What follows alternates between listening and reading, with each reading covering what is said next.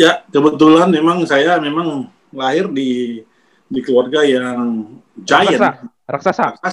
Nah, iya dari dari si, si, si bapak maupun si, si ibu gitu loh.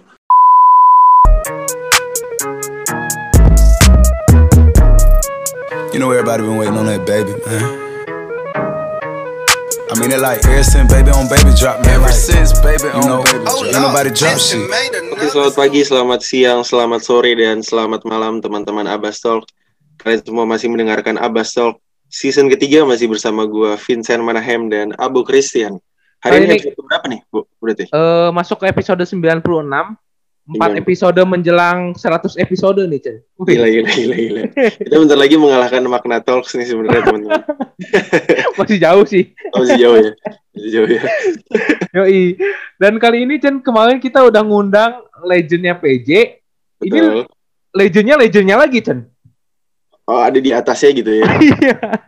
gak tau, bahasanya nggak tahu apa tuh legendnya legend tuh. Jauh banget tuh berarti, Boy. Apa tuh? Umurnya berarti jauh banget apa gimana sih? Maksudnya? Kalau sama kita ya jauh. Oh, gitu. Kalau sama yang satu kan enggak mamas komik. Iya, bener, bener. Ya bener, paling bener. beda beberapa tahun gitu kan. 10 yeah. 15 tahun lah gitu kan. Langsung aja lah berarti lah. Lu ada kontak kayak biasa nih?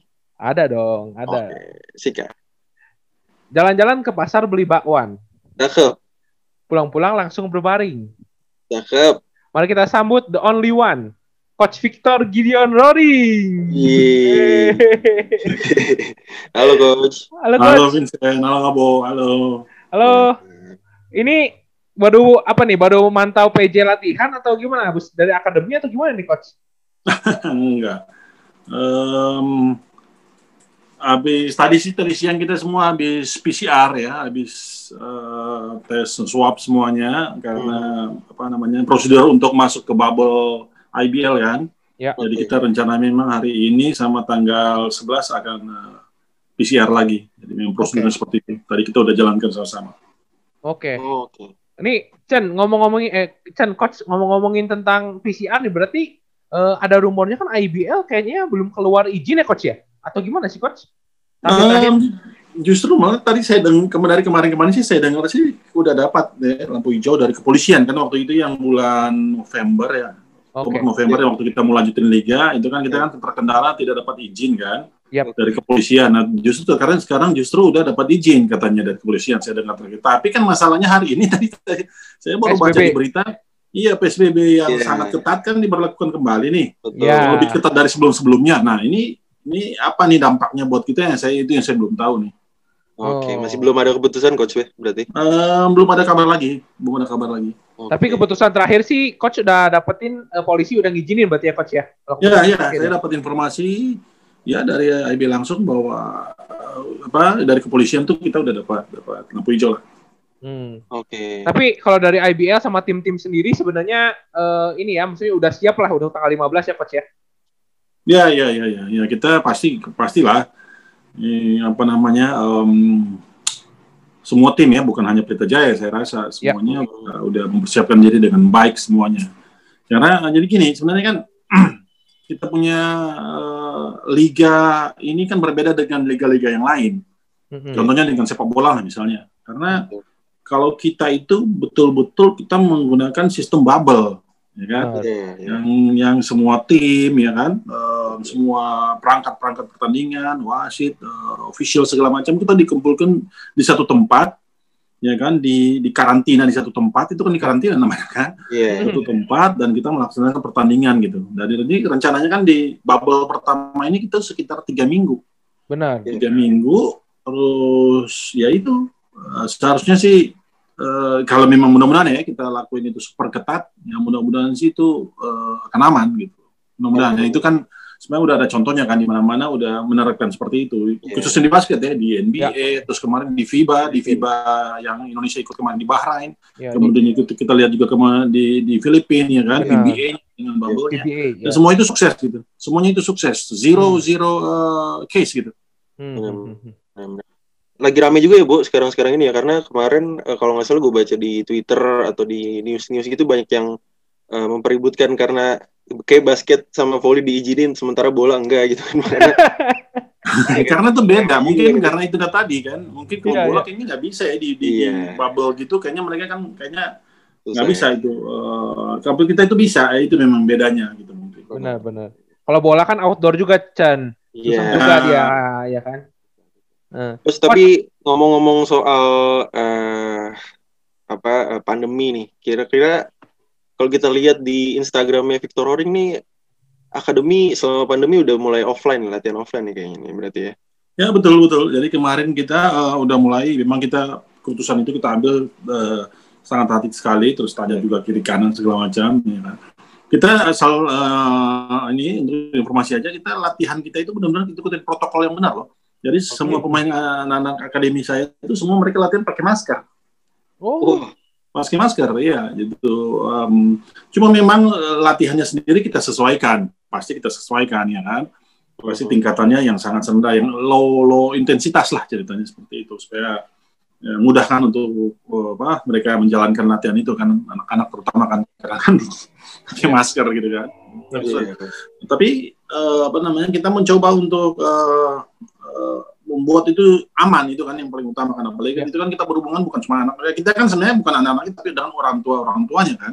Ya kita benar. memastikan kita mau memastikan semua itu kita bisa jalankan dengan dengan baik gitu loh, dengan aman terutama. Coach, Dan- tapi dan itu Tapi- bisa kita lakuin ya tapi kalau yang di Manado itu udah di udah ada online atau eh, udah ada ke lapangan atau gimana nih, Coach? Udah eh maksudnya maksudnya ke lapangan Nah, kalau di full gimana? Dari dulu, dari pas pertama pandemi pertama itu. Nah, ke- kebetulan kalau di kalau ke Manado kebetulan kita belum buka. Kalau yang di Manado saya belum Oh. buka, ya kan. Jadi hanya lapangannya yang kita kita saya kan eh, kita juga apa mengelola eh, penyewaan lapangan. Nah, kalau itu kita udah buka untuk Oke. umum. Sama seperti di Jakarta juga. Di Jakarta kan di mana-mana tuh udah dibuka kan itu kan. Iya, Jadi iya, kita Iya. eh, hanya itu aja. Tapi kalau untuk itunya memang kita belum. Kita baru lakuin di Jakarta aja di camp di BSD maupun camp di Senayan. Iya, soalnya kalau lihat Instagramnya sih aktif banget ya Chan ya yang roaring di Manado ya. Ya itu mungkin itu kali ya. Mungkin yang, iya. yang umum ya, yang umum yang orang main basket gitu kan ya. Mm ya benar. atau mungkin ada anak-anak yang, yang untuk latihan itu kan private mungkin ada ya. Hmm, Tapi kalau untuk akademi di sana memang saya belum kita belum belum belum buka. Oh, berarti ada rencana tahun ini kah atau Ya pasti pasti kita ya secepatnya sih kita akan buka memang. Ya, Cuman semua kan kita harus hitung segala macam kan ya. Memang Iya, ada hitungannya dan yang yang pasti yang utama adalah kita memastikan itu kan semuanya dijalankan dengan protokol yang benar gitu ya. Protokol Iya. COVID yang bagus itu ya. benar. Ya, ya. Hmm. Nih coach, eh, sebelum masuk ke obrolan kita eh, untuk karirnya coach Ito, kemarin Abu sempat lihat kayaknya Katrina habis operasi ya coach ya? ya eh, memang eh, ada masalah waktu itu dia mendapat cedera eh, pas latihan dengan saya waktu itu Oh, Oh. oke. Em, jadi dia lakuin operasi ACL memang Oh. dan dia butuh waktu enam bulan untuk eh, recovery memang Oke. semua tapi semuanya lancar operasinya lancar ini rehabilitasinya lagi jalan bagus semuanya Hmm. Dan, ya doain aja mudah-mudahan dia bisa cepat kembali bermain basket karena itu itu eh, apa, sesuatu yang sangat dia dia senangi sekali gitu. Senang ya, ya. masuk bulan keberapa nih coach berarti coach deh? Ini udah bulan kedua ya, udah bulan kedua, udah minggu ke tujuh setelah setelah pasca operasi. Oke. Ya pas lah ya coach ya, lagi pandemi juga lah ya. Jadi bisa recovery lebih baik Iya, ya coach iya. ya. Iya sih, iya. iya. Ayo Chan, sikat Chan, kita ngobrol-ngobrol inilah karirnya coach Ito lah. Ya ini kita agak throwback sedikit nih coach nih kayak obrolan-obrolan sebelumnya nih. Eh, kalau misalkan ya pasti semua orang udah yang dengar juga pendengar-pendengar eh, Abbas Talk juga udah udah kenal lah siapa itu coach itu lah ya dari awal eh, dari pemain dan segala macamnya sampai pelatih pun sukses jadi pemain, pelatih bahkan hingga manajer nih. Nah, tapi Hmm. kalau kita balik ke zaman dulu coach itu tuh sebenarnya lahir dari keluarga yang seperti apa sih coach? Jadi saya ini anak kolong. Saya ini lahir dari eh, ya karena istilah anak kolong ya, anak tentara. Saya itu kan bapak saya itu Betul. eh, apa dari TNI Angkatan Darat ya kan. Ya. Saya lahir dari keluarga yang benar-benar sangat-sangat disiplin juga ya. Oke. Terus juga sangat-sangat mencintai olahraga. Jadi di keluarga saya itu dari ayah ibu gitu, wah mereka tuh dan mereka jagoan. Bukan cuma suka suka tapi mereka tuh jagoan jagoan di, di ininya di levelnya mereka ya Hmm. di, di, di antar bapak-bapak ibu-ibu lah gitu kira-kira gitu ya Iya, iya. um, tenis volley main volley main tenis main pingpong main apa lagi mereka tuh ya sampai kayaknya semua olahraga mereka mainkan gitu Hmm. Yang basket cuma coach Ito doang atau gimana? ah kalau basket nggak kalau basket saya dengan kakak saya perempuan kita berlima ya kan Oh, iya. sudah kita berlima saya dan kakak saya perempuan yaitu suka bermain basket. Yang lain tuh mereka bermain tenis main sepak bola Hmm, hmm, hmm. Uh, semua olahraga. Tapi tenis kebanyakan tuh di keluarga saya semua semua tuh main tenis. Saya aja yang tidak. Saya Oke. aja enggak. Gitu. Tapi nah itulah. saya mulai dari situ dari jiwa itu saya tuh uh, ininya dari dari dari keluarga saya. Terus, terus terang tuh dari dari dari ya itulah dari lingkungan itu. Oh, coach. Tapi kalau lihat eh, Abo lihat di lapangan kan Abo udah pernah ketemu langsung ngeliat coach di lapangan kan coach itu kan termasuk tinggi lah ya Betul. eh, untuk pemain basket gitu center di Indonesia gitu tinggi banget. Nah, berarti kalau keluarga pada tinggi tinggi atau gimana tuh coach? ya kebetulan memang saya memang lahir di di keluarga yang giant Raksasa. Raksasa. Nah, iya dari dari si, dari si, si bapak maupun si, si ibu gitu loh Oh. Nah, di di kampung itu mm, kita memang terkenal dengan tinggi tinggi gitu. Iya. Jadi apa istilahnya sepupu sepupu saya itu kan Mm-mm. itu memang tinggi tinggi. Gitu. Ya Oh. tapi memang saya yang paling tinggi, saya yang paling tinggi. Tapi yang lain tuh kan 180 tuh Tinggi. eh, biasa gitu di keluarga saya itu biasa. Iya, iya, iya. Mama berarti 180 tuh coach. Oh enggak, enggak. Bapak ibu ibu mungkin 160-an, 160. Oke. Hmm. 160 160 berapa gitu. Tapi kan itu untuk untuk untuk ibu-ibu kan tinggi itu. Dia sih Iya, pasti iya. kalau kata ibu-ibu dia paling tinggi. Oh, iya. Paling tinggi ya. Bapak saya juga ya satu berapa ya kira-kira berapa apa ya? 180 lah kira-kira. Hmm. Berarti Oke. memang genetik ya. Ya, ya, ya nanti. Coach tuh kan dari Bitung ya coach ya? Di di Enggak, saya dari saya Manadonya? dari Manado. Ting- Oh, waktu di- tinggalnya di Manado. Kalau saya tinggal di Manado, tapi orang tua saya, bapak saya dari namanya kampungnya Tomohon. Kalau ibu saya itu dari Murang namanya. Hmm. Bukan bukan dari Bitung. Soalnya kalau Bitung kan si Fernando kan kita pernah wawancara tuh, dia juga giant-giant tuh keluarganya kan. Iya tuh. Iya, iya. Kita pernah ngobrol juga sama Fernando soalnya kayak Manado dia ya. dari, ya dari Bitung Iya, gede-gede dari, juga dari Bitung katanya. betul. Dari Bitung iya betul betul. Coach, tapi kalau ngomongin soal basket yang pertama kali mengenal memperkenalkan basket ke coach itu tuh siapa berarti coach? Nah itu tadi kakak perempuan saya, kakak perempuan saya dia kan yang pertama yang bermain basket ya di sekolahnya. Hmm. Nah, terus eh, waktu itu senior dia waktu itu senior di sekolah waktu itu di SMP waktu di Manado saya. SMP 1 ya coach ya? Ya, kamu tahu? Oh, kita kan kita kan riset dulu coach. betul betul SMP satu SMP satu Manado betul. SMP paling keren di Manado. Wih. Sampai sekarang berarti coach ya? oh kayaknya ya mudah-mudahan ya. ya kalau kalau misalnya negeri sih kalau udah SMP 1, SMA 1 sih kayaknya keren-keren sih coach. Hmm, Di semua daerah kayak gitu, Bu ya. Udah nomor satu udah pasti lah. Oh, berarti dari dulu itu di SMP 1 itu basketnya bagus coach ya? Hitungannya ya? Hmm, ya lumayan, tapi memang pas zaman saya memang langsung legit karena kita kan langsung mendominasi ya, kita langsung menang dan juara terus-terusan gitu ya. Pas. Hmm. Tapi ya sebelum saya juga kayaknya iya deh. Oke, oke. Berarti Oke. coach kalau di pas SMP itu udah udah ikut kayak klub-klub gitu nggak sih di Manado? Ya udah, udah, udah, udah, udah. Itu nama nama klubnya apa tuh coach pertama kali? Puma, Puma, singkatan dari Putra Manado. Wih. Putra Manado. Keren loh. Keren banget namanya. Iya, iya, iya. Itu berarti maksudnya kan kalau di daerah gitu coach biasanya kalau yang klub bagus itu kan didatangin semua pemain daerah gitu ya. Ini kalau di yang Puma itu zaman dulu gimana coach? Antusiasnya emang klub gede kah atau gimana tuh di Manado dulu? Hmm, klub rata-rata menurut saya, karena ada lagi lagi yang lebih besar lagi yang dia tim yang domba, yang unggulan gitu ya, ada di atas kita juga ada. Nah, kita ya di tengah lah, tapi oke gitu. Ya, Oke, ya, ya. nama Hmm. karena saya memang senang dengan pelatihnya waktu itu yang Oh. benar-benar yang ngajarin yang pertama kali gitu dia ya, coach Fani namanya almarhum ya waktu itu Oke. saya apa eh, eh, apa namanya terkenang sekali itunya dia apa eh, jasanya dia buat saya terutama ya di awal-awal karir saya sebagai pemain, gimana dia ngajarin saya tuh. Dan dia uh, dekat sekali gitu. Oke. Okay. Itu pelatih klub atau sekolah di SMP 1 itu, coach? Coach Pelatih klub, pelatih klub. Pelatih sekolah itu kita senior kita. Kalau di sekolah waktu itu senior. Oh. Senior terus yang yang ngelatih lah. Tapi kalau klub uh, berbeda. Oh, oke. Okay. Okay, okay. Nah, itu dari SMP 1 pindah ke uh, apa? SMA 1 ya coach ya berarti? SMA 1 Manado ya berarti ya? Saya ke Jakarta. Saya waktu itu langsung di SMA eh, saya. SMA 7 bukan ya coach? Di Manado itu ya? Sempet ya? Di Manado ya. Saya sempat, sempat masuk ke SMA 7 ke Manado. Saya hmm. uh, ini tapi cuma berapa bulan habis itu saya pindah ke Jakarta. SMA saya ke masuk ke SMA 3 Jakarta. Ya, hmm. betul. Ah, itu gimana? Itu saya dipanggil. Saya kepilih itu saya kepilih apa namanya? Uh, timnas junior ya Okay. Kayak sekarang nih timnas muda nih, ya kan? Oh, ya, ini kan dibikin okay. Dulu ada juga nama timnas muda itu, tapi kita dari dari SMA, jadi kumpulin itu dari seluruh Indonesia gitu, kita dikumpulin tuh. Uh, tapi memang program itu cuma berjalan satu tahun aja. Jadi cuma berjalan satu tahun, terus uh, bubar. Dari pas bubar saya masuk ke Pelita Jaya. Nah itu ceritanya saya masuk ke Pelita Jaya. Oh iya, iya. coach kan masuk yeah. tahun 91 ya coach ya berarti ya? Waktu itu profesionalnya 91 berarti ya? 89, 89. Saya datang ke Jakarta tahun 88 akhir, tahun Desember 88. Terus uh -huh. saya masuk Pelita Jaya itu uh, tahun 89. Oke. Okay.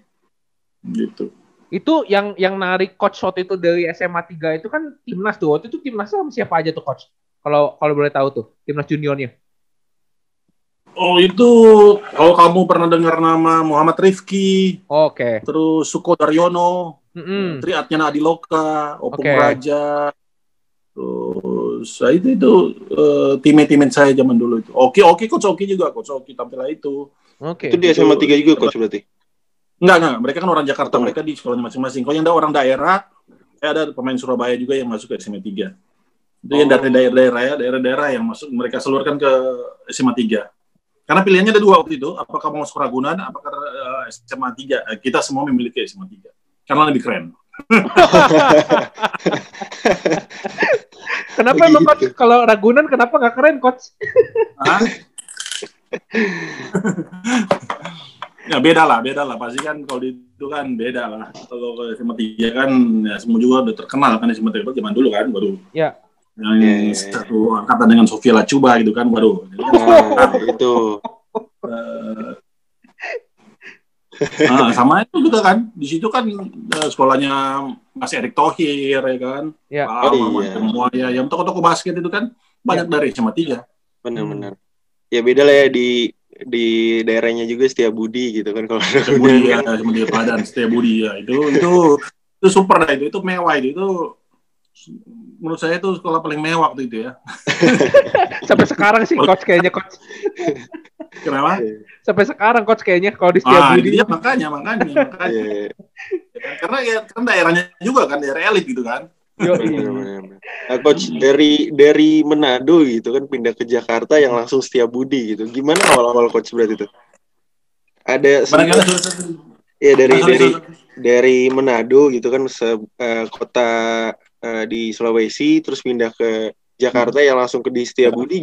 Gimana awal-awal uh, masuk SMA itu ada ada penyesuaian yang cukup lama apa enggak? um, kebetulan gitu kan kalau di sekolah itu anak basket tuh lumayan dipandang. Pandang gitu betul betul yeah, iya. dipandang yeah. gitu ya. Terus kita tuh ada backingan. Backingan kita guru olahraga kita kan namanya uh, Pak Tahir, Pak Tahir Hanubun ya. Beliau okay. sekarang jadi bupati di di daerah Maluku Utara sana. Oke. Okay. Uh, beliau tuh waduh apa namanya megang banget gitu ya. Udah gitu kepala sekolahnya kita waktu itu juga Pak Didi namanya ya. Waduh itu support sekali ke support sekali ke basket kan tim basket dan jadi kita tuh dan saya tuh disupport oleh teman-teman kelas itu tuh luar biasa. Jadi, hmm. semuanya dimudahkan lah. Semuanya tuh kebanyakan tuh dimudahkan kita anak-anak basket tuh kayaknya diprioritaskan lah gitulah kira-kira. Yeah. Iya, iya. Dan segala hal, segala hal. hmm. Jadi nggak yeah. susah gitu maksud saya. Dengan begitu saya tuh nggak susah untuk menyesuaikan diri gitu loh. Maksudnya uh, apa namanya uh, ngikutinya lumayan gampang lah. Oke. Okay. Coach. Tapi memang waktu itu kan fokus saya itu waktu juga di di basket ya. Kan timnas itu, ya. Waktu itu iya saya di timnas dan itu kan langsung gitu kan langsung hmm. apa karena waktu itu saya saya ingat saya masih sekolah saya udah masuk ke timnas senior saya sudah ikut SEA Games waktu itu SEA Games uh, di mana di Filipina jadi memang ya saya waktu masih SMA saya udah timnas loh saya udah saya salah satu pemain termuda di, di sejarah Indonesia ya Hmm, hmm, hmm. Oke. Okay. uh, yang udah masuk langsung masuk ke timnas senior ya main Hmm. di SEA Games gitu tahun 91 di Manila saya Ya. itu, itu itu pertama games uh, tapi sebelum itu di SEA Games tapi sebelum itu saya ingat kita udah bermain di kejuaraan Asia waktu itu di Jepang ya saya udah masuk di tim uh, apa namanya tim timnas senior itu tapi sebelum sebelumnya juga saya udah dimasuk di tim junior Indonesia udah pasti saya kan di situ kan Ya, ya. tanding ya, ke ya, ya. Thailand tanding ke mana itu namanya ke Jepang ke mana lagi saya lupa tuh ya ya itu udah memang udah sibuk juga dengan itu Coach, berarti presentase basket sama sekolah 90-10 ya? Nah, kira-kira lo, lo, lo itu sendirilah. Kasih sendiri itu kira-kira gimana. yang pasti, yang pasti basket itu jadi jadi sesuatu yang ini ya, yang yang terus terang memakan waktu saya itu luar biasa banyak. Dan tapi saya tidak menyesal sedikit pun karena Iya. saya dapat banyak sekali dari basket ini sampai sekarang ya. Benar. Gitu. Coach, Gitu. tapi posisi posisi kan di situ Ya. kan coach kan waktu pindah ke Jakarta itu kan dipanggil timnas junior ya, masuk SMA 3 itu Mhm. kan. Nah, abis abis timnas Mhm. junior itu, coach di sana gimana ngekos atau gimana tuh coach? Coach selama di SMA 3 itu di Jakarta. Oh, enggak enggak, kita itu tinggal di di mes, di mes timnas. Oh, oke. Di, di, di, di, di Prapanca, saya ngomongin tempatnya di, di Prapanca. Oke. Hmm. Panca Raya situ. Wah keren banget tempatnya. Keren banget ya. Coach, Iya, tapi iya, iya. Abu penasaran deh coach sebelum eh, Abu kan udah pernah nanya Fernando juga ya. Kalau sekarang kan eh, SMA Los Nito di Manado itu kan salah satu yang terbaik lah ya. Eh, Hmm, betul. eh di Tom- eh, apa Los Nito di Tomohon itu salah satu yang terbaik lah. Iya. SMA di sana. Iya. Nah, kalau zaman dulu itu Los Nito tuh gimana sih coach? Udah udah ada atau belum? Belum ada. Oh, belum ada. Saya setahu saya itu belum ada. Itu itu kan sekolah baru, sekolah sekolah baru itu. Oh, Hmm. oke. Sekolah baru itu, itu sekolah. Memang sih sekolah sekarang itu ya mungkin salah satu yang terbaik ya karena dia kan konsepnya kan kayak international school gitu kan. Benar. Oke. Ya, beberapa hektar gitu kawasannya, terus dia punya fasilitas yang luar biasa, lapangan basket indoor, kolam renang, track gitu kan. Lapangan, oh itu luar biasa itu sekolah itu. Karena Hmm. levelnya memang school. Tapi itu baru, itu mungkin 10 tahun ya kan mungkin ya. Saya rasa Oh, ya, baru atau banget. mungkin 15, tapi barulah. Belum ada itu zaman dulu Oke. itu belum ada. Hmm.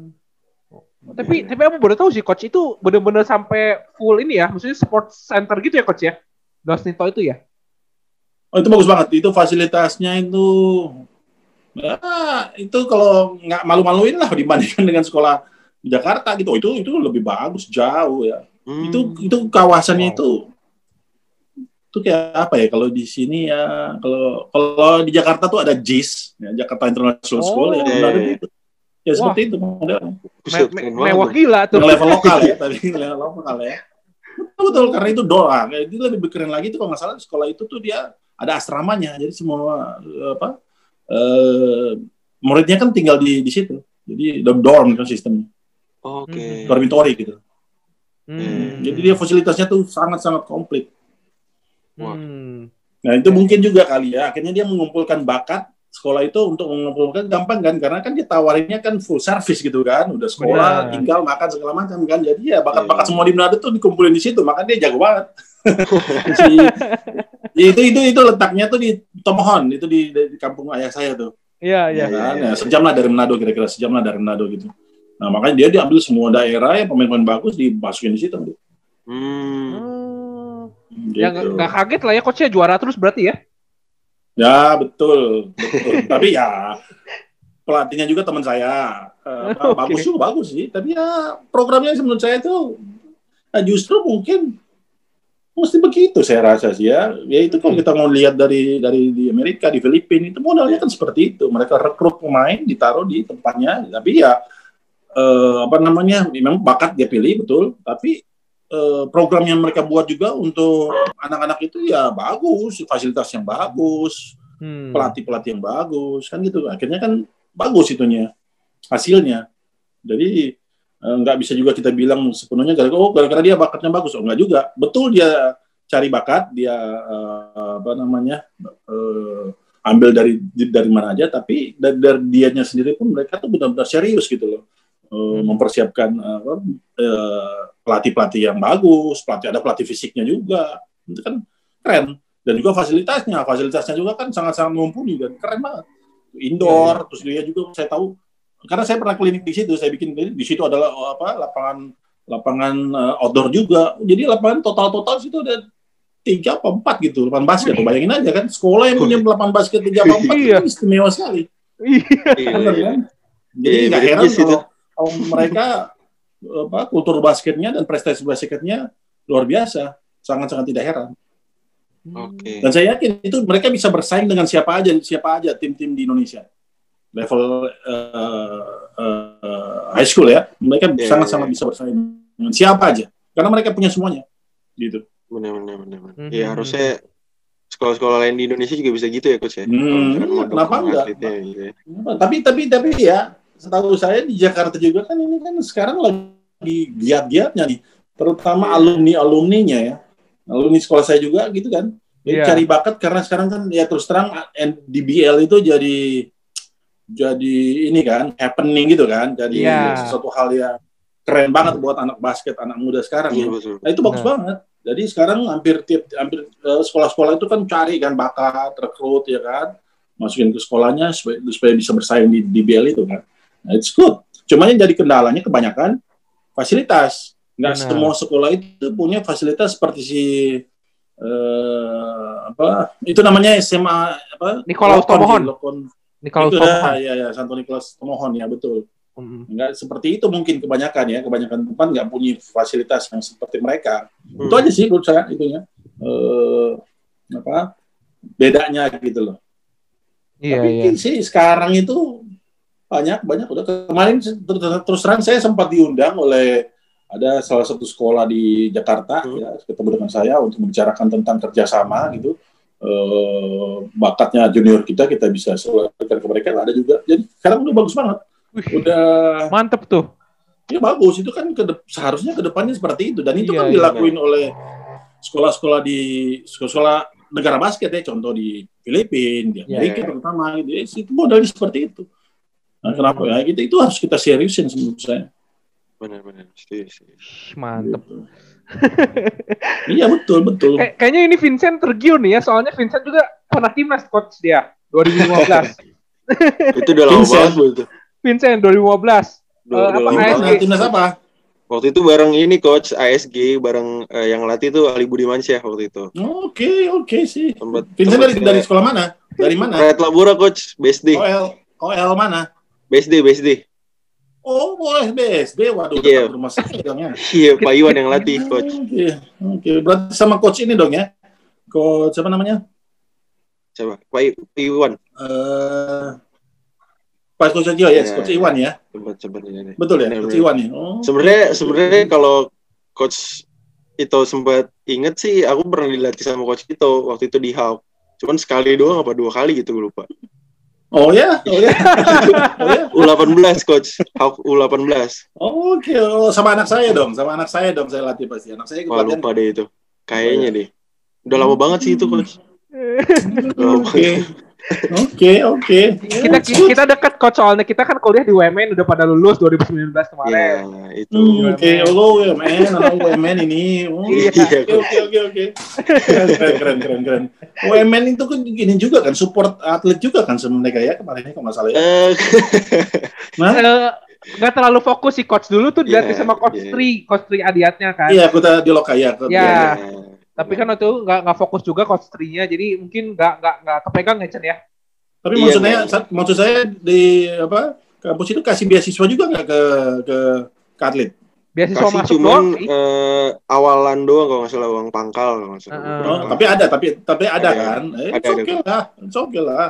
Iya iya. Ya, itu kan itu kan untuk untuk untuk menarik ini kan oke okay. dan itu kan kampus bagus.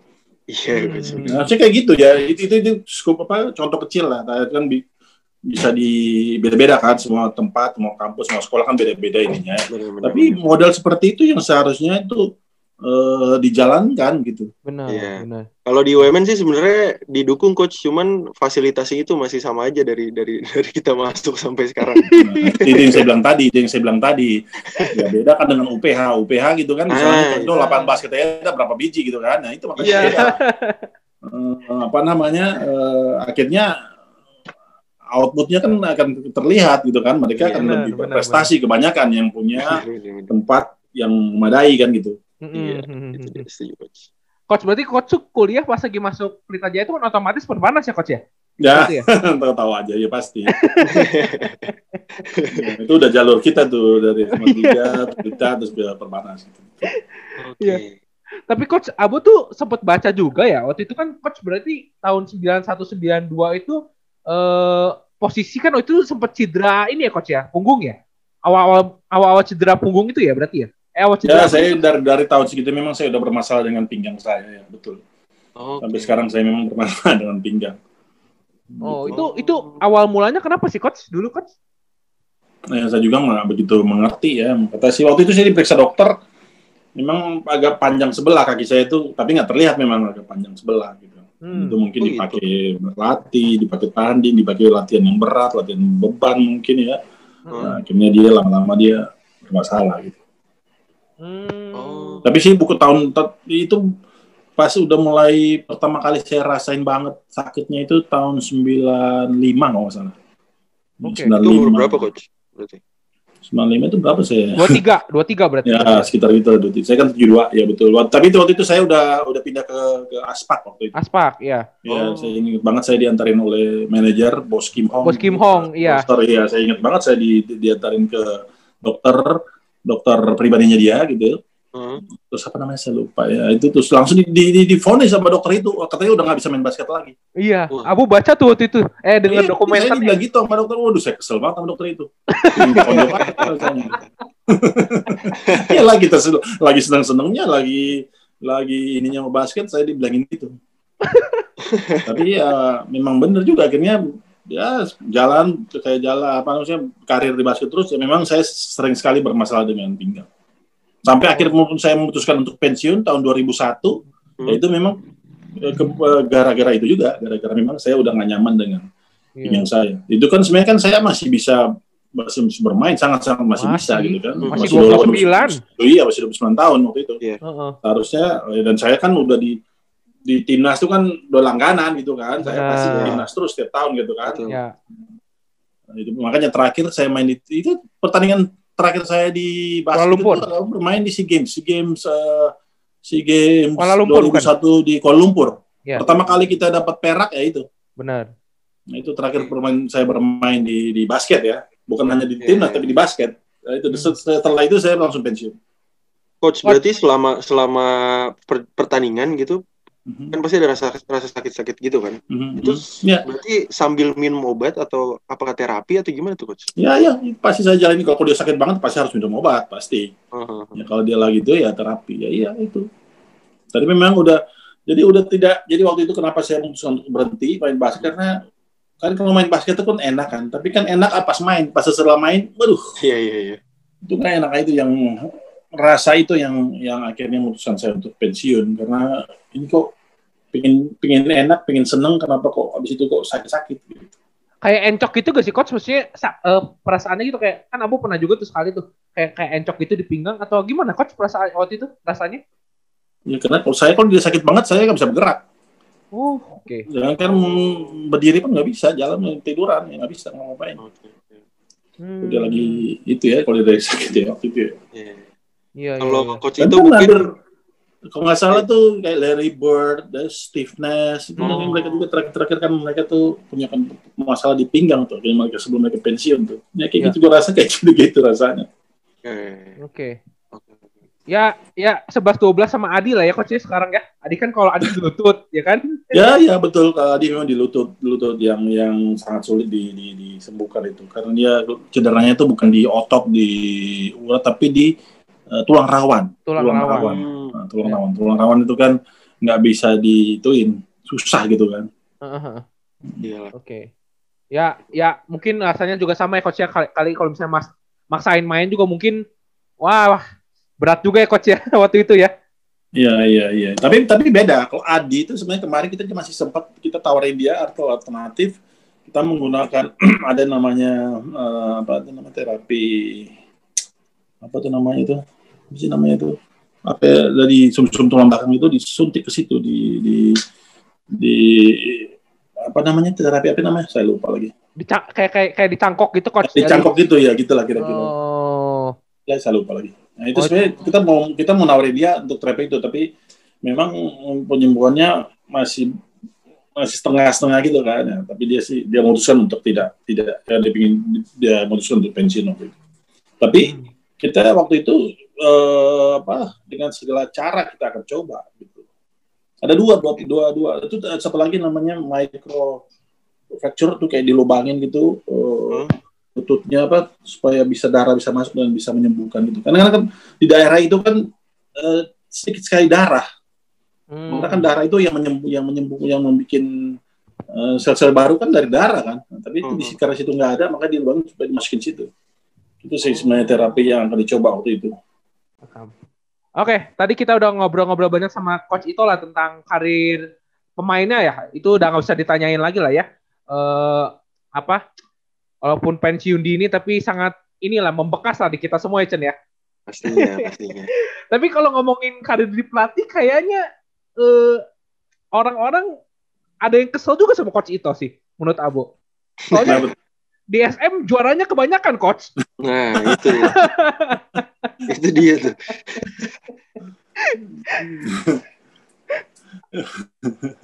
Abo ya, tuh, apa namanya? Dulu sempet Abo kan dilatih sama coach Ahang di Bandung, terus nontonin Garuda kan. Kalahnya sama SM lagi, sama SM lagi dulu tuh. itu posisinya waktu itu nggak uh, apa waktu pertama kali coach nalangin uh, apa nanganin SM kan posisinya kan di tengah musim ya coach ya waktu itu kan 2004 ya, betul, ya. Betul, betul, betul. Coach net ya coach ya? Coach net, ya? coach net Kanson ya betul. Nah, saya waktu itu asistennya dia tuh saya tengah musim saya ganti dia. Nah udah gitu oh. gitu langsung ya Pak Erick Thohir mempercayakan semua ke coach itu. Akhirnya ya it works juga ya coach ya sampai 2012 ya coach berarti ya? Juara terus ya? Ya ya ya. Betul betul betul banget. Gue sih sampai bingung mau ngomong apa Chen kalau gitu terus Chen itu apa coach maksudnya hmm, rahasia utamanya coach rahasia utamanya apa coach bisa juara konsisten enam tahun sampai tujuh tahun gitu coach benar jadi um, jadi sebelum saya memutuskan uh, pensiun ya sebagai pemain waktu itu ya mm -mm. Uh, saya juga memang waktu itu udah berkarir di kepelatihan memang. Jadi waktu saya masih oh. main itu kan saya berarti 2001 ya. Oke. Okay. Saya tahun 97 saya udah mulai uh, apa namanya melatih. Saya melatih okay. di level SMP, SMP, SMA waktu itu. Terus oh. latih di kampus Perbanas. Jadi saya waktu itu latih SMP IPK Tomang waktu itu saya. Oke. Okay. Uh, mulai karir saya pelatihan ya. Uh -huh. Gitu. Jadi saya sambil main pun saya uh, udah udah melatih gitu. Jadi memang uh, enggak tiba-tiba juga saya jadi pelatih mm-hmm. enggak. Saya memang suka dan saya uh, rintis itu. Saya rintis jadi enggak enggak tuh tiba-tiba terus terjadi begitu aja enggak. Oh. gitu. Terus uh, kenapa juga? Karena waktu saya memutuskan untuk uh, melatih itu memang secara prestasi di sebagai atlet ya saya kan udah langganan timnas ya dari tahun 91 sampai 2001 saya di hmm, timnas mm -hmm. di Indonesia saya rasa itu udah cukup panjang banyak banget ya apa yang saya dapat ya, ya terus ya, ya. juara juara dulu namanya Kobatama ya kan IBL ya. itu kan namanya dulu Kobatama saya udah lima kali juara itu. Uh-huh. Ya, ini saya tuh lumayan, mungkin ada nggak kayak saya ya, ya, dua kali juara di Pelita Jaya, dua kali juara di Aspak, satu kali di SM. Jadi di tiga klub yang berbeda saya tuh juara. Iya, saya juara di tiga klub yang berbeda dan saya juara, saya juara juara ya, bukan juara yang duduk. Ada kadang juga orang yang juara tapi dia duduk nggak main-main. Kok saya oh, iya. jagoannya gitu kira-kira gitu lah ya. Iya iya iya. Siapa tuh coach? Siapa tuh coach? Yang ber... Hah, kenapa? Ya, yang juara duduk aja siapa coach? Cari tahu ya. Saya enggak. Tapi maksudnya saya tuh berkontribusi sangat besar dengan tim-tim yang saya main waktu itu. Jadi semua hampir, hampir prestasi yang saya dapetin waktu itu udah menurut saya udah komplit gitu. Yeah. Jadi pemain, level klub, level nasional, level hmm. junior, level senior, semua saya udah pernah. Dan itu saya eh, ya itu tadi dari kampung dari SMP SMA gitu kan sampai di Jakarta kampus di Jakarta saya bermain di Perbanas saya kan membawa Perbanas saya nggak pernah kalah, tidak pernah kalah. Berarti apa tuh? Juara terus. Saya bermain untuk iya. Perbanas, saya tidak pernah nggak juara. Selalu saya turnamen saya ikuti pasti juara, karena saya nggak pernah kalah. Hmm. Itu ya itu prestasi-prestasi sebagai pemain menurut saya saya udah komplit ya. Udah semuanya saya dapetin. Eh, Akhirnya waktu itu ya itu dia apalagi waktu itu cedera yang ingin saya, akhirnya saya memutuskan untuk eh, melatih gitu loh. Hmm. Oke. Pas saya ngelatih, waktu itu saya dapat kesempatan di Satria Muda dengan Mas Erik waktu itu. Hmm. Pertama ya memang sebagai asisten pelatih waktu itu 2001 2001 September kan itu ya terakhir saya main di timnas ya waktu itu Ya. eh, apa bisa medali perak itu buat Indonesia terus Hmm. terus balik ke Jakarta saya langsung jadi asisten pelatih di Satria Muda waktu itu di Hmm. bawah di bawah apa eh, eh, undernya coach head coachnya coach Net- coach Nen, apa coach Nat Kenson gitu Nanti Hanson ya. Ya, dari 2002 itu kan 2002 atau 2002 2003 dua tahun Eh, 2004 eh, saya di, di, diminta Mas Erik untuk ganti eh, coach Net itu waktu itu di tengah musim Hmm. karena waktu itu kita prestasinya jeblok 2002 itu kita masuk final Hmm. Ya. kalah 2004 kita masuk semifinal 2005 eh, sorry 2003 yang masuk semifinal 2004 kita di share di reguler itu rekor kita jelek kita juga Hmm. sempat kalah dengan tim-tim bawah gitu ya akhirnya Ya, itu ya. waktu itu kita di, di saya di, diminta oleh Mas Erik untuk ganti coach net waktu itu dan eh, apa saya ambil tanggung jawab itu dan mulai dari situ kita grafiknya langsung naik naik naik dan saat itu pun langsung juara Iya iya iya. langsung juara. Saya pertama kali saya ngelatih itu itu berkat yang luar biasa banget. Itu aduh itu kayak kemungkinannya itu satu banding satu juta kayaknya. Bisa kejadian gitu lagi. Karena tim yang dari benar-benar dari bawah gitu. Iya. Terus saya kalau saya gantikan pelatih pelatih pelatih asing gitu kan. Yang saya Ya. ganti- gantikan pelatih asing kan, bukan Iya. pelatih biasa-biasa aja, pelatih Iya. luar biasa Mhm. ya kan terus apa namanya nah, di situlah eh, apa eh, mulanya gitu jadi jadi PD timnya juga PD kepercayaan diri saya terus kepercayaan diri tim terus juga dari Mas Erik gitu kan eh, kita bikin eh, Satria Muda waktu itu eh, apa namanya mendominasi. Ya kalau saya bilang bukan hanya bukan hanya menang tapi mendominasi. Yang Ya, kalian bilang tadi sampai 2012 dan 2004 sampai 2012 Aduh, banyak sekali gelar yang kita dapatkan di sana kan gitu kan. Iya iya. Iya, iya benar. dan itu dan itu eh, nggak mudah nggak gampang. Ada orang bilang oh itu kan gara-gara gini. No. Kita itu startnya tuh dari dari bawah bukan kita tuh udah jadi yang jago. Saya no. Saya kita yang saya ambil alih waktu itu kita benar-benar di level eh, bawah gitu loh. Kita kita kita rapiin ya. Manajemennya pasti terus organisasinya pasti terus timnya terus bakat-bakatnya gitu kan. Nah, dari situ kan kita eh, dari tahun ke tahun saya kerja terus. Eh, ya latih pasti ya kan. Latih timnya pasti. Tapi bakat kita cari kita ambil ya dari situ kita kan tapi dari 2002 dah kalau kita ngomong dari dulu dari, dari zaman Wenda Amin Faisal kita Iya, rekrut iya. rekrut Iya. terus kita rekrut eh, siapa? Welianson Sitomorang Hmm. terus tahun 2005 itu Roni Gunawan, Denny Sumargo, Yobel Sondak itu kan, nah itu ter- apa sampai 2011 kayak Dodo, Dodo eh, Christian Setepu, Famiga, eh, Hmm. terus Iya, Galang iya. Gunawan, nah itu semua kita kita rekrut, kita rekrut kan kita Hmm. dan kita rekrut itu bukan apa istilahnya kalau zaman sekarang memang banyak yang udah jadi kita ambil. Mereka waktu kita kita ambil itu masih setengah-setengah jadi malah Masih kurus-kurus ya. Coach? Galang Gunawan itu dari nol benar-benar nol. Iya iya iya. gitu kan. Amin Priantono itu benar-benar dari nol. Faisal tuh ya masih bakat-bakat biasa-biasa aja.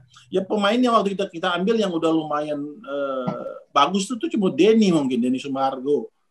Eh, Roni Gunawan pun itu masih pemain berbakat waktu kita ambil waktu itu. Jobel Sondak itu masih masih ininya ya labelnya ya Iya masih iya. pemain-pemain berbakat, pemain muda Ah. berbakat itu belum belum yang udah langganan timnas belum mereka tuh waktu itu belum. Nah, dari situ kita kita bentuk kita bangun eh, dan akhirnya ya itu kita bisa mendominasi ya sampai berapa 7-8 tahun kita bisa dominasi eh, apa namanya sampai terakhir sampai terakhir tuh kerekrutan kita yang paling ini ya Arki seingat saya saya- kita rekrut Iya, Arki benar, gitu. benar. Oh, iya, di iya. tahun 2012 itu Langsung rookie ya coach ya kalau nggak salah ya, rookie of the Iya year dia ya. rugi ya waktu itu tahun dia- 2012 ya. Ini ya, maksud saya eh, apa yang kita buat itu, apa yang kita bikin itu, itu semua tuh di di di, di nggak kebetulan gitu loh, nggak ada yang Iya. kebetulan, nggak terus nggak ada yang apa istilahnya? Nggak ada privilege yang kita dapatkan yang berlebihan enggak benar. Kita benar-benar uh, mencari kita mencari kita melakukan sesuatu gitu. Kita bikin program programnya gitu loh. Yeah. jadi nggak ada yang instan nggak ada instan. Di situ sama sekali nggak ada yang instan di sana. Ya kan? Uh, semua itu udah penuh proses gitu yeah. cuma memang ya kita kebetulan ya ya itu kan itu ininya saya gitu loh. Kita mau yang selalu menjadi terbaik itu filosofi saya udah dan tim kita waktu itu. Kita yeah. mau selalu di setiap kapa, apa pun kapan pun di mana pun kita mau yang terbaik. Jadi setiap tahun kita berbenah terus, kita berbenah terus kita kita kita perkuat terus gitu uh, timnya. Nah, makanya itu kan kita bisa konsisten seperti itu. Nah itulah itulah seperti itu yang sekarang saya akan coba jalanin di Pelita Jaya hmm. apa namanya konsep seperti yang pernah saya yeah. bikin waktu itu. Nah, sekarang makanya sekarang saya uh, kalau kalian lihat skuadnya Pelita Jaya sekarang kan uh. udah udah uh. apa istilahnya ya uh, fresh lah ya kan? Fresh, kuat dalam. Under, under apa 30 tahun kan mereka semua kan jadi di yeah. di usia-usia emas semuanya sekarang ini yang saya dan itu kita nggak berhenti di situ saya juga udah siapin apa pemain-pemain yang lain nanti yang akan bisa apa namanya menambah kekuatan kita nanti ke depannya. Nah itu itu jadi saya persis saya apa istilahnya saya ciplak apa yang saya pernah lakuin dulu. Hmm. Karena Coach, itu menurut saya itu yang yang seharusnya dibuat oleh tim gitu loh. Benar. Iya, gitu. benar. Coach tapi kalau ini mungkin teman-teman Abbas juga belum pernah ngerasain dilatih sama Coach Ito ya. Kan kebetulan gue pernah sekali dua kali gitu kan. Ini jadi cadangan gak lu? Weh, kan gue dilatih doang oh. belum belum dimainin itu aja. belum tanding latihan doang itu iya iya iya iya ya. itu kalau teman-teman tahu dari uh, pemanasan aja itu udah serasa satu quarter sih sebenarnya coach tapi tapi pengen tahu deh kalau misalkan itu kan pemanasan cukup cukup lama fundamental dan segala macam itu hmm. emang emang dari coach itu sendiri dapetnya dari mana tuh kalau kalau misalkan dari fundamental banget yang di, dilatih segala macam kok. Nah itu coach itu dapat dapat dari mana tuh awal itu? Inspirasinya kali ya? Ya yang yang, yang pasti kan uh, apa namanya kan saya selalu belajar ya kan dari dari dari pertama kali saya ngelatih gitu sampai sampai sekarang pun ya saya cari yang terbaik yang bisa kita buat untuk tim kan hmm. ya, apalagi menyangkut dengan latihan persiapan gitu kan nah, kita mau yang terbaik ya itu apa yang saya kasih pasti sih itu yang saya udah pelajari di mana pun ya kan? Uh, jadi gini kira-kira gini tahun uh, 97 eh kok 97 sih? Sorry 2007 waktu saya pegang timnas Indonesia pertama kali ya saya bawa timnas itu belajar kita belajar ke Filipina ke Korea ke Asia tuh. Tahun 2011 saya pegang timnas saya belajar kita belajar ke Australia hmm. ke mana lagi waktu itu? Uh, ke Filipina tahun uh, kemarin Asian Games 2018 saya bawa tim belajar ke Amerika gitu, okay. ya kan? Uh, ke mana lagi saya lupa lupa. Jadi semua kalau bisa semua tempat yang kita bisa belajar ya kita datangin, saya datangin. Hmm. Gitu kan. Jadi bukan itu kan kita tim tuh datang ke sana bukan hanya latihan, no, kita datang ke sana kan bukan hanya atau uji coba, tidak. Itu yeah. kita ke sana kan belajar. Hmm. Belajar apa yang terba yang yang paling baru lah eh, istilahnya gitu kan untuk uh, persiapan tim untuk membuat tim itu untuk uh, jadi jadi karena kan kalau konsepnya timnas kan gitu kan kita kan one shot itu kan yang main di di di di si game satu minggu kan biasanya kan itu sepuluh hari lah itu dua, dua minggu misalnya. Itu kan benar-benar mesti hasil itu mesti maksimal di situ kan. Hmm. jadi kita um, bikinnya itu seperti itu. Hmm. jadi di ke mana aja saya akan datang untuk belajar Ya, Jadi ya. kalau mau tanya tadi dari mana sih coach? Ya pasti dari semua yang saya datangin itu semuanya atau yang saya pelajari semua itu. Ya. Hmm. Kira-kira kayak gitu kira-kira. Dan berarti kalau gue dari coach itu gue kurus gak sih? Ya pasti kurus lah. dua, tiga kali latihan seminggu aja seminggu cobain deh. Udah pasti tuh. Coach, tapi Abu sempat baca juga coach. Coach kan sebelum latih Garuda itu kan mm -hmm. sempat sempat ke Singapura ya nemenin istri itu ya, rehat ya tiga tahun itu ya dari. Ya, ya. Ya betul. Jadi waktu itu 2020 ya 2011 sih. 2011 akhir saya udah uh, keluarga saya pindah ke Singapura ya istri istri uh, ada tugas dia tugas kerja di sana dan saya ikut. Makanya waktu itu saya dari 2011 sama sampai 2012 itu saya mondar mandir Jakarta Singapura setiap minggu saya mondar mandir tuh hmm. uh, apa namanya uh, untuk ngurus keluarga gitulah kira-kira karena selama karir saya sebagai pemain, sebagai pelatih gitu ya, sampai 2011 itu, uh, ya memang tersita banyak ya, ya. untuk saya pribadi gitu loh. Benar. Makanya waktu itu waktu itu saya memutuskan dengan keluarga dengan istri terutama kita kita uh, ini ulang ini karena ini ini udah untuk anak sekarang kan waktu itu kan untuk terutama untuk untuk untuk anak karena harus saya dampingi ya kan okay. uh, apa namanya juga dengan sekolahnya mereka gitu kan Benar. banyak pertimbangan akhirnya saya ambil waktu itu dan saya mundur dari dari dari, dari SM. itu saya masih di SM sampai 2012 Ya. Jadi hmm. sampai juara 2012 terus kita juara juara ABL apa Indonesia Patriot waktu itu. Indonesia Warriors. Eh, Warriors sorry Indonesia yeah. Warriors Indonesia Warriors itu juara ABL saya masih di SM. Nah, setelah itu juara saya benar-benar minta pamit ke Mas Erik saya uh, mundur karena waktu itu dari Singapura kita juga sempat pindah ke Kuala Lumpur dua tahun kan hmm. sampai 2015. Jadi saya mundur benar-benar. Hmm, okay. Tapi ya itu nggak tahan tahun 2015 saya dipanggil lagi sama sama Pak Anggito Abimanyu. Yeah. Pak Anggito oh, iya. sebagai ketua Perbasi waktu itu panggil saya lagi untuk megang timnas Indonesia untuk ke SEA Games Singapura. Hmm, gitu. ya. Berarti itu coach kalau misalnya posisinya waktu itu istri nggak pindah ke sana, mungkin coach itu menyamai prestasi Suwarto ya. 37 tahun kayaknya nanginin SM ya. mungkin, mungkin. Sangat sangat mungkin, sangat mungkin. Sangat mungkin, sangat mungkin.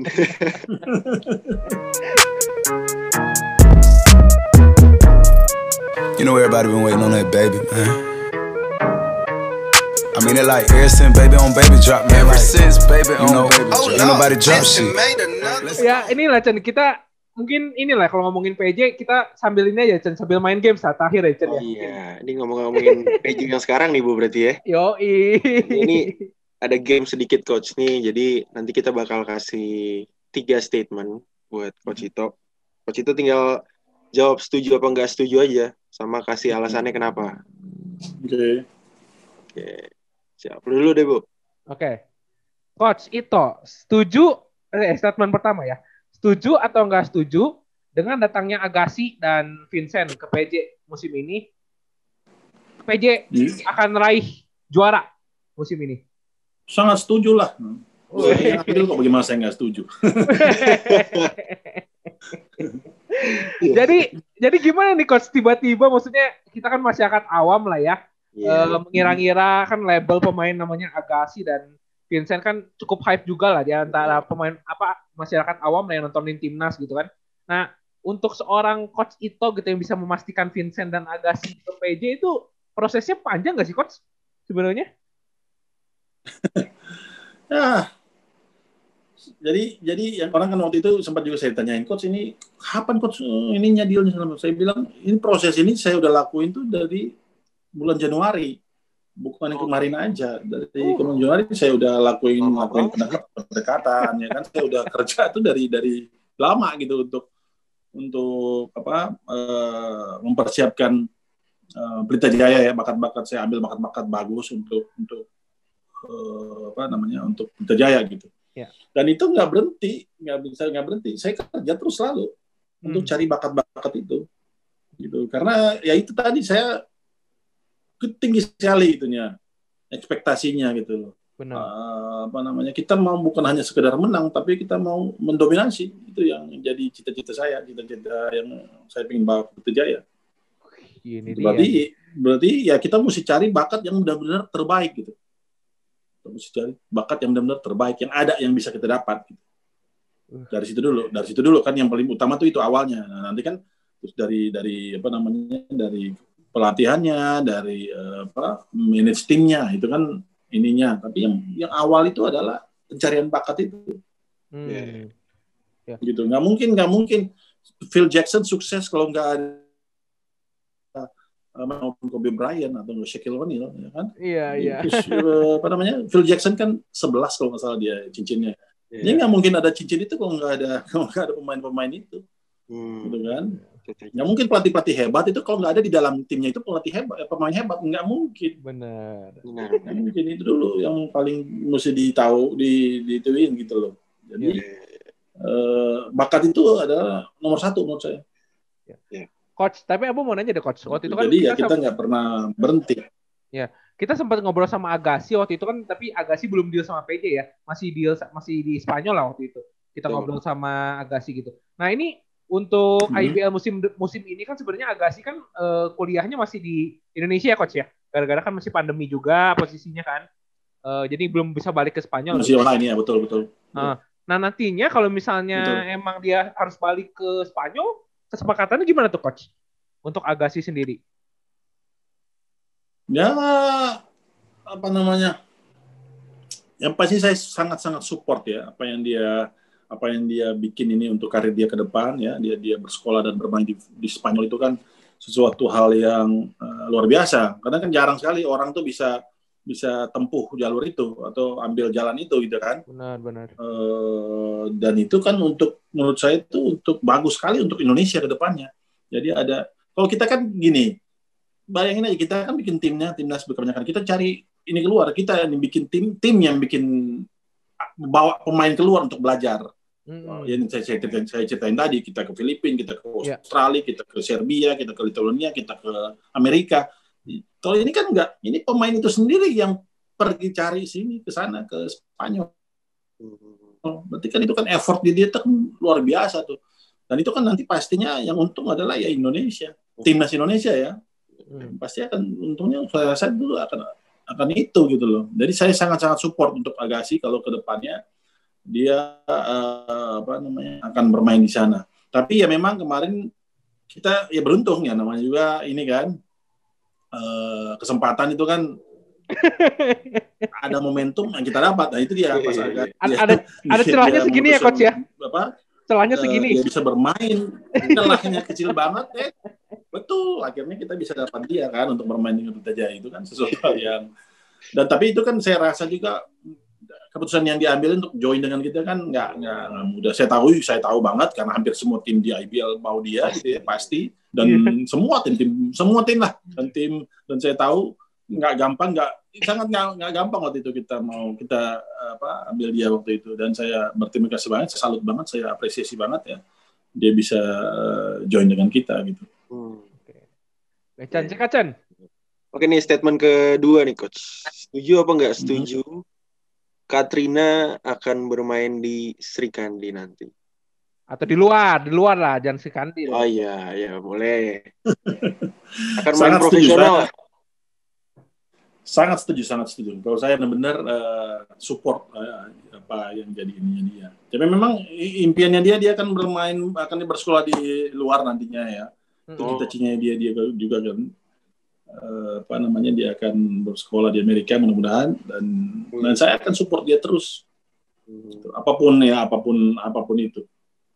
Yeah. Jadi apa uh, ya kebanggaan juga lah kalau misalnya dia bisa berprestasi kan nantinya. Benar, Tapi itu itu proses ya itu pasti panjang banget. Dia sekarang masih uh, kelas kelas 9 tuh berapa? Ya? Kelas 9 tuh 3 SMP. 3 SMP ya. Itu dia masih kelas masih masih banyak, masih, masih jauh masih ya, masih jauh ya, nanti ya, masih jauh banget, masih jauh banget. Ya, ya, ya. Tapi ya bakat dia memang luar biasa, bakat dia dia luar biasa dan ya, mudah-mudahan uh, apa namanya kita bisa melewati semuanya. Coach, ya. itu kalau yang uh, kalau Vitia tuh di luar juga ya coach ya di UI UI UC kalau nggak salah ya? Apa kuliah atau apa sih? Vitia ya, Vitia sekarang dia eh, kuliah di University of Illinois. Oh iya. University of Illinois dia dia di Chicago di University of Illinois di apa Urbana Champaign. Tapi memang dia belum pergi karena pandemi ini, pandemi yeah. ini dia masih online. Tapi terencana mungkin kita lihat nih ini Januari gimana ini statusnya. Tapi ya, tinggal tinggal berangkat sih dia. Oke. Okay. Tapi udah kuliah dari dari Agustus kemarin dia udah kuliah. Oke. Okay. Hmm. Itu di sana apa fokus basket juga atau gimana coach? Enggak, dia sekolah dia sekolah dia jalurnya jalur akademik, akademik aja. Oh, berarti Fitiama emang nggak ke basket hmm, dia ya, sekolah ya? sekolah. Ya dia hobi, dia hobi main basket, yes dia hobi, tapi kayaknya uh, apa namanya nggak nggak nggak seperti bapaknya, kayaknya nggak seperti bapaknya dia tuh, yang benar-benar iya, iya. ini jadi basket gitu. Oh. Dia hanya bermain basket aja, hanya for fun aja. Oh, okay. oh berarti nurunya ke Katrina ya, coach? Kuliahnya dia ini benar-benar kayaknya, kayaknya, kayaknya Tapi belum tahu juga, kita saya juga belum tahu gitu loh, Pak, apakah iya. pasti apa enggak, kita belum tahu. Kita lihatlah proses ini kan. Empat tahun ini, tiga empat tahun ke depan seperti apa dianya. Itu pasti akan saya support pasti dia dia dia main basket. Ayo sini kita saya iniin, jadi apa, bikin ininya. Kalau misalnya memang akhirnya kita lihat juga dia bakatnya mungkin ya, hanya gini ya pasti ya sekolah aja seperti kakaknya kita lihatlah nanti ke depannya. Tapi kita akan saya sama istri saya pasti akan kasih yang terbaik yang kita bisa kasih pasti. Ya, ya. Hmm. Pasti. Tapi memang cita-citanya dia akan kuliah di Amerika memang. Oke. Okay. Oke. Okay. Tapi SMA masih di Indonesia berarti ya coach ya? SMA ya? Ya, ya. Di SMA masih di di sini. Iya. Ya asal jangan ke UMN ya coach ya. Eh, jangan. Tapi kayaknya dia ah, dia, dia dia susah kalau masuk ke sekolah di Indonesia dia. Oke, coach, coach itu makasih ya coach ya waktunya coach. Sama-sama, sama-sama, sama-sama. Doain ya, doain Pelita Jaya terutama ya, ya buat di Amin, coach. nanti ya. Amin. Semoga lancar ya coach ya. You know everybody been waiting on that baby. Thank you, thank you, thank you, thank you. Thank you, Vincent. I mean it like ever since baby on baby drop. Ever since baby on baby drop. Ain't nobody drop shit. Let's go.